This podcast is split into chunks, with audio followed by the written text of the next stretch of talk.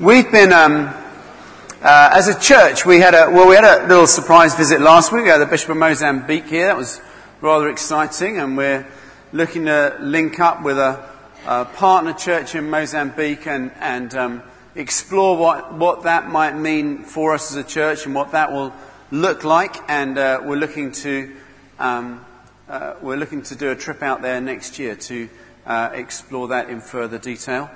Um, but in between that, uh, apart from that little uh, visit, we've been looking at a letter in the New Testament. It's from 1 Peter, and we had a part of it read this morning.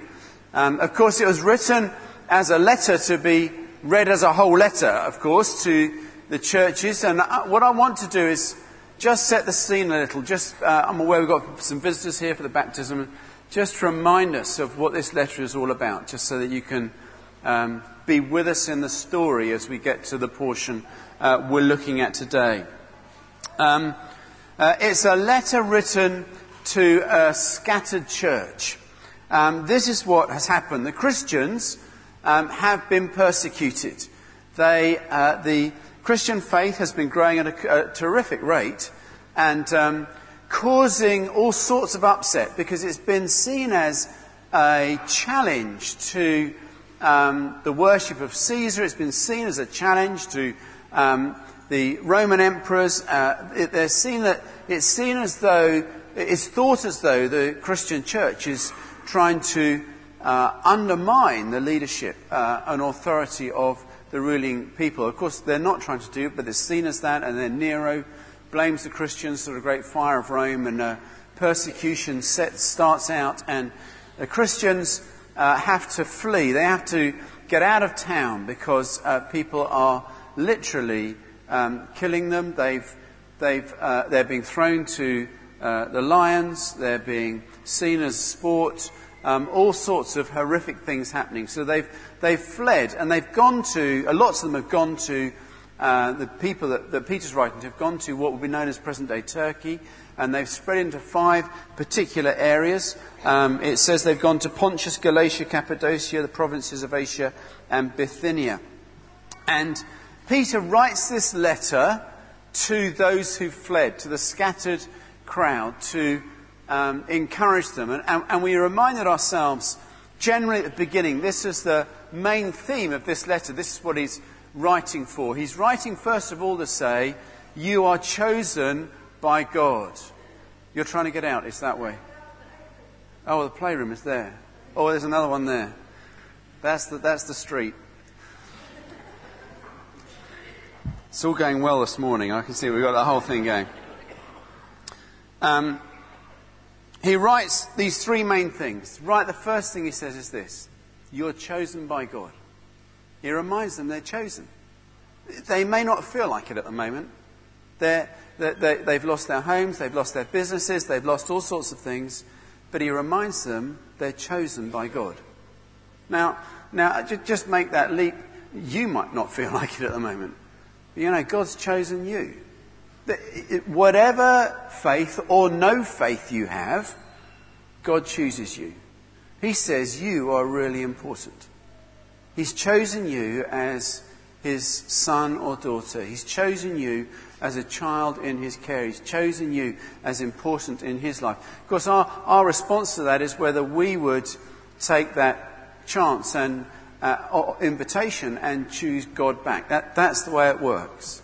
God says, I've chosen you, and his big invitation to us is would we respond to that choice?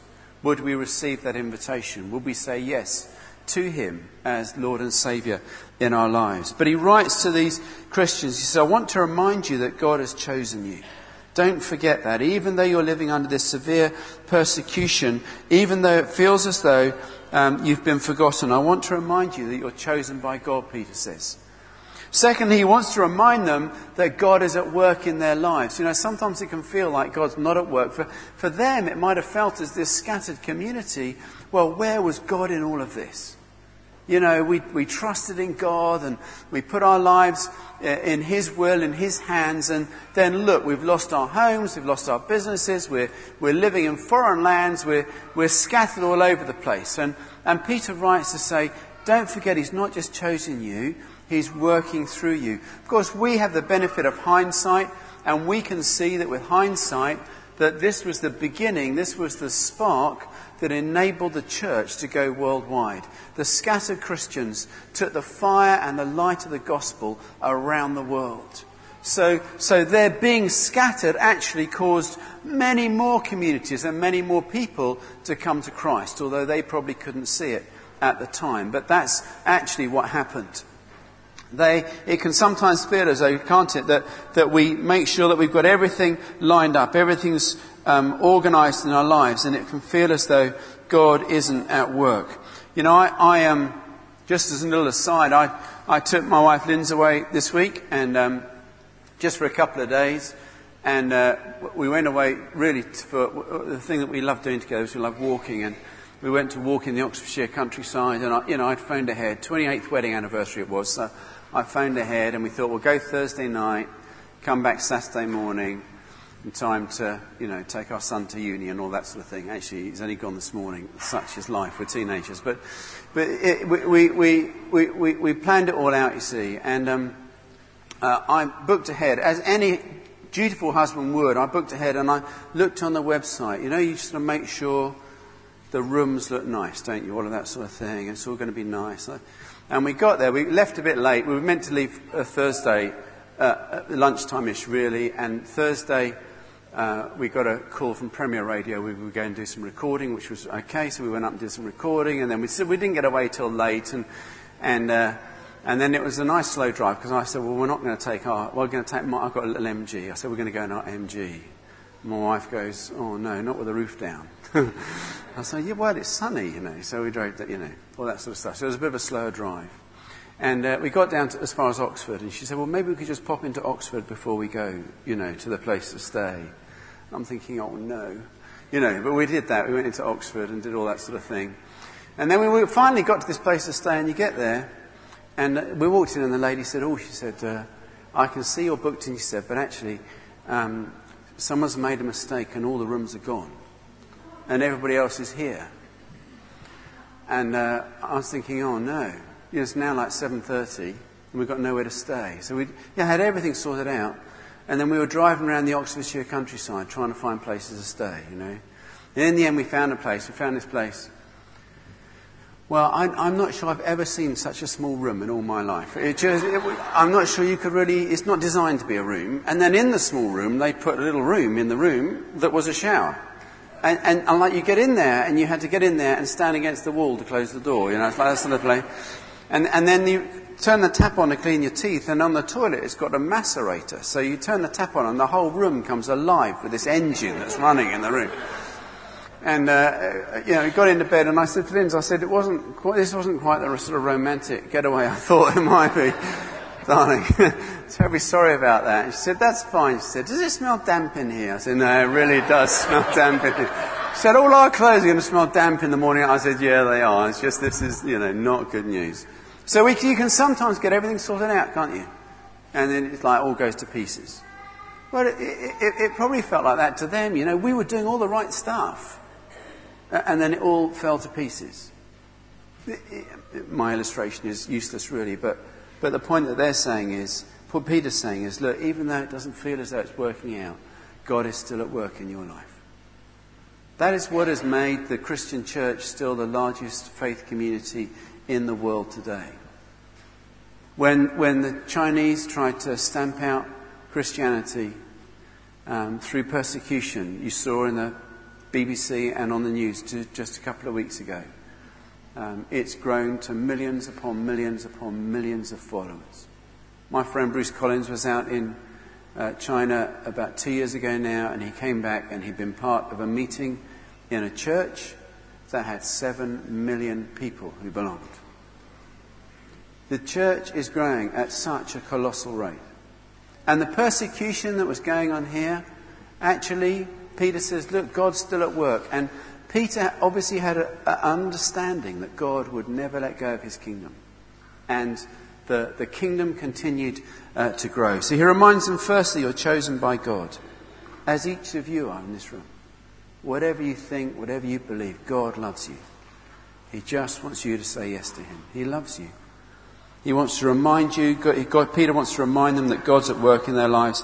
And finally, he just says, you know, he wants to say to them that your security is in God, that you're Saviour. Don't, when everything seems to be falling apart, hold on tight to God. So often, when things fall apart, people run away from God. We scrabble to try and sort the solutions out ourselves. Actually, it's really important to run to God.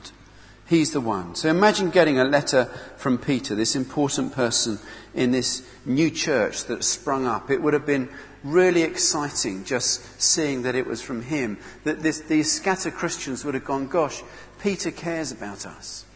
That, you know, that the church has remembered us they're, they're concerned uh, for us. When my son was ill uh, two years ago, he had a fall and uh, was in a life threatening situation.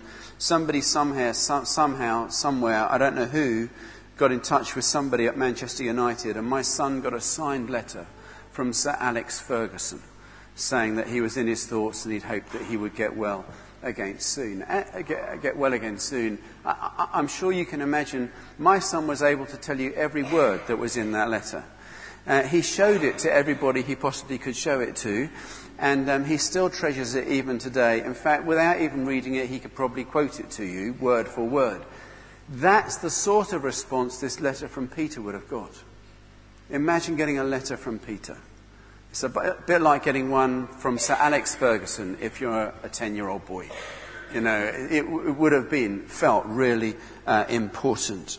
So, we're at this point in the letter. What does it say for us today? It says this For the Lord's sake, accept all authority, the king as head of state, and his officials he's appointed. For the king has sent them to punish all who do wrong and to honour who do right. And I guess as they read this, remembering the situation, these are Christians who've been scattered because they've been persecuted by the ruling authorities, and they're thrilled to get this letter from Peter, and everything seems fine. They're reading so far. God has chosen you. God's still at work in your life. Make God your security, your rock. We're right with you, Peter. And then he says, respect all those in authority. And you're going, hold on, mate.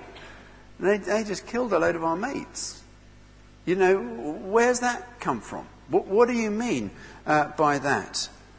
Should we uncritically accept what the authorities say? How do we as Christians deal with, with a tension, if there is a tension by, created by who we are and our presence in society, with our need to preserve our integrity as individuals? How do we stand faithful to our understanding of what it means to be a Christian if uh, the demands of society conflict with that? Well, of course, Peter is writing to these Christians, these scattered Christians, who are no longer under the Roman rule. They're now under the rule of other leaders. And he's saying, while you're under the rule of these other leaders, look, respect their authority. Become part of the community. Embrace the society that you're there as part of. There to accept that change. I just want to, I'll come back to that in a second, but let me just say, you know, there are two pictures in uh, the Bible of authority. Um, uh, one uh, gives us a picture of actually the challenge that there is to authority. Paul and Silas in Acts chapter 17 are charged with turning the world upside down. They're reported as being blasphemous in the way in which they live their lives because they honor a king other than Caesar. They honor the King of Kings and the Lord of Lords. Jesus himself, the Gospels make it fairly plain that he bucked the system every now and again. Um, where, if, when the uh, Jesus didn't accept all the legal and governing authorities as ultimate dispensers of God's will.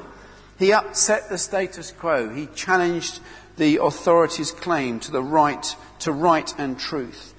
In the context of life of discipleship, countless martyrs down through the ages have sacrificed their lives because they've challenged what society has been saying. And it seems to me there are two scriptures. This is God's intention of a right authority. One is of, of human life where it's lived in the context of community and community life that is harmonious, peaceful, and orderly. And that sort of authority should be enforced by those in government.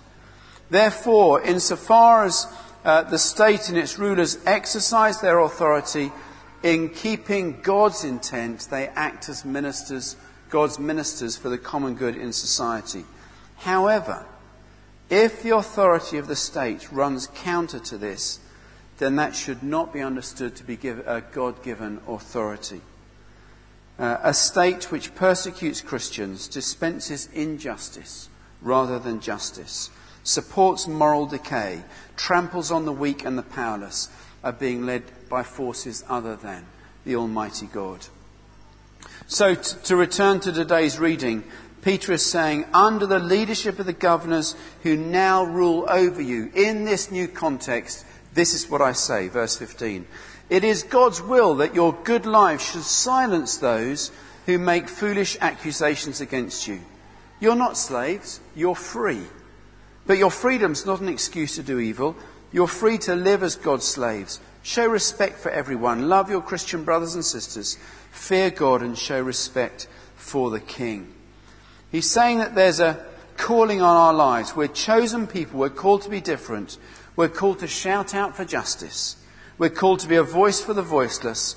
We're called to uphold the cause of the right and the just. And he gives us three succinct demands at the end of that little reading there. He says this first of all, he says, show respect for everyone, honour all people.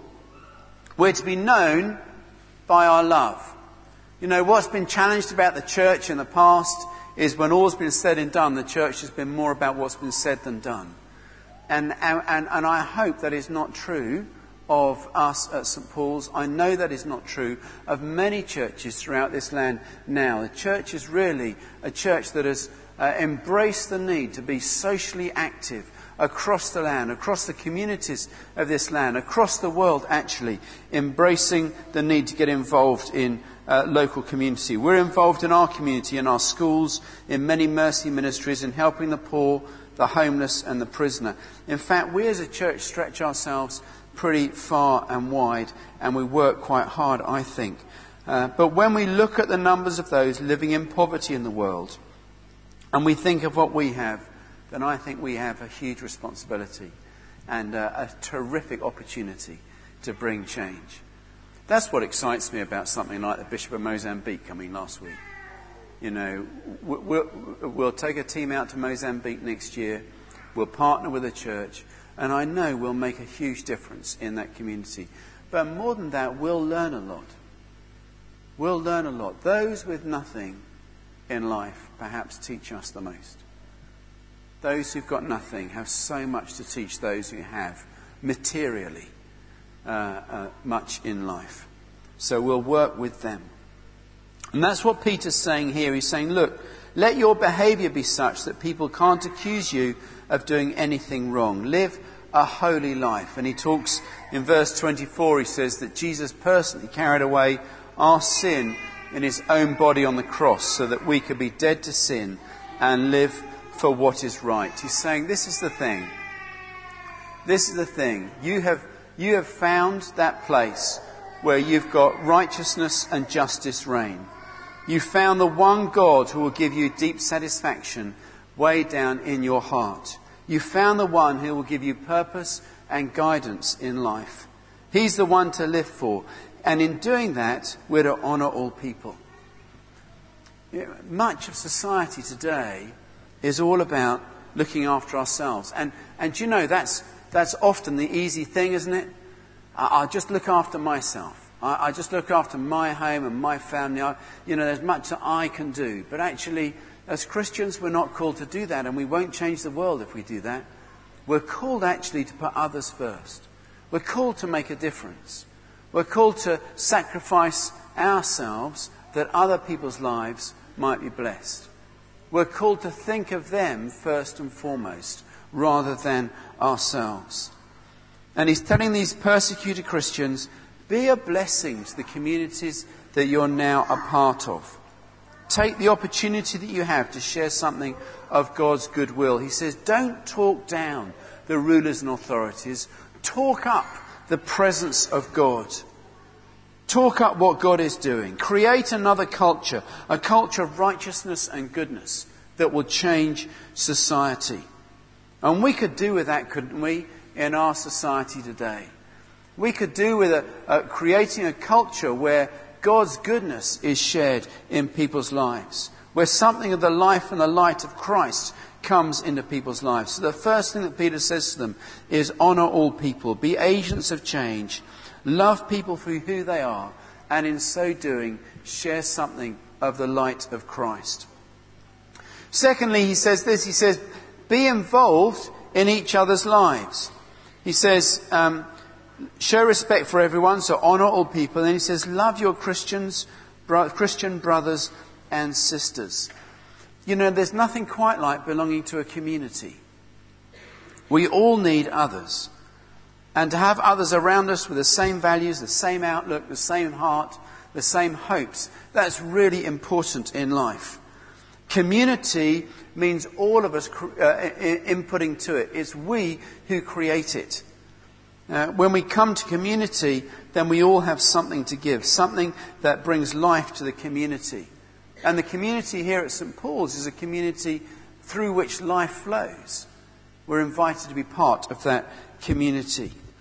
And we all have something to give. To love someone else is to give to them, to give in words, to give in physical help, to give in emotional support, to give in kindness. We've all got something we can give a little bit of time, a little bit of treasure, a little bit of love, a little bit of talent to change people's lives. And if you're here at St. Paul's belonging to this community, then actually the blessing comes if we uh, are part of that, the way in which the community works. The uh, new church in Acts chapter 2 was a church that says they met together daily. And we meet together on a Sunday, but you know, across the services on a Sunday, well, there's, you know, five or six hundred adults most Sunday across the services. Well, that's quite a lot of people to get to know, isn't it? So we have life groups. We have small groups that meet on a weekly basis or three weeks out of four. And those life groups are a place in which to engage in life with other people, to share your hopes and dreams, to share what's going on in your life, to get support and encouragement and help, and to, be, uh, and to offer yourselves as part of the team that seeks to bring change to our wider community. And uh, we'll be thinking a little bit more about that uh, next week. So we're to love the Christian family, secondly. And thirdly, he says, we're to fear God. Above everything else, treat God as God. We're to have a reverent respect, a reverent awe of who God is. So many people in this world take God for granted, but we're to have a respect of who God is. And I've been uh, mulling this over this week. What does it mean to fear God? Because it's like, I don't know, you read that and you think, well, what does that mean to fear God? So this is, I, I did a little bit of study on it. This is, um, Proverbs help us to flesh the meaning out. It says this in Proverbs, uh, the fear of the Lord is the beginning of knowledge, chapter 1 verse 7. To fear the Lord is to hate evil, evil chapter 8 13. The fear of the Lord is the beginning of wisdom, chapter 9, verse 10. He who fears the Lord has a secure fortress, for his children will be a refuge. And for his children will be a refuge, chapter 14, 26. The fear of the Lord is a fountain of life, 1427. Better a little with the fear of the Lord than great wealth with turmoil, chapter 15, 16. Through the fear of the Lord, a man avoids evil, 16.6. Humility and the fear of the Lord bring wealth and honor and life. And I think the fear of the Lord in the Bible combines two qualities the qualities of love and respect. And I just want to outline this briefly, uh, just for a couple of minutes. Um, it's, it's a loving respect and respectful love. To fear someone in this sense is to love them and respect them at the same time. Uh, we can see that more clearly if I state it in the negative. Where there is no respect, there is no fear. Uh, there is no love. Where there is no respect, there is no love. And that applies to all human relationships. Where there is no respect inside a marriage, there is no love either. Where there is no respect in a family, there is no love either. And so, young women, and I say this to my, my girls, young women, remember this. When a young man asks you to go out with him, no matter what he says, if he doesn't respect you, he doesn't love you. I think love and respect go hand in hand. If they don't respect you, they don't love you. Fear and the fear of the Lord, I think, is about love and respect. How does this apply to our relationship with God? Well, this is my definition. It's the choice I make to obey God because I love Him and I want to please Him. The fear of the Lord is an ongoing attitude in my heart that causes me to choose over and over again to obey God, even when it might be easier to do something else. I make that choice because I love God and I want to please Him. The fear of the Lord is not a cringing fear, which is respect without love. It's not a flippant fear, which is love without respect. But actually, it's respect plus love that equals a fear of the Lord. Does that, does that help at all? I don't know. I don't know if that helps you, but it helped me when I was working it out. I was thinking, oh yeah, that's fear of the Lord. Love and respect. And actually, when you think that through, that goes into every relationship in our lives. Love and respect. Love and respect. Love and respect. And the two have come equally, hand in hand. So, Peter writes this morning, and he says, Look, I want to remind you, in this new place that you are as scattered Christians, here's what I want you to do be agents of change. Respect those in authority, love the people. And in loving the people, be the salt and the light that brings change into their lives. Secondly, he says, I, want you to um, belong to that community not just the community that you belong to, but the community of followers to meet together, to support one another, to love one another, to create this sense of community that actually God wants. If we can create it in the church, it can be reproduced in society. To create a community that others can look at and say, that's how we should be living. A community of love and respect. And finally, he says, fear the Lord. Have a love and respect of uh, the Lord that is right in your lives. Should we stand together? Can we do that?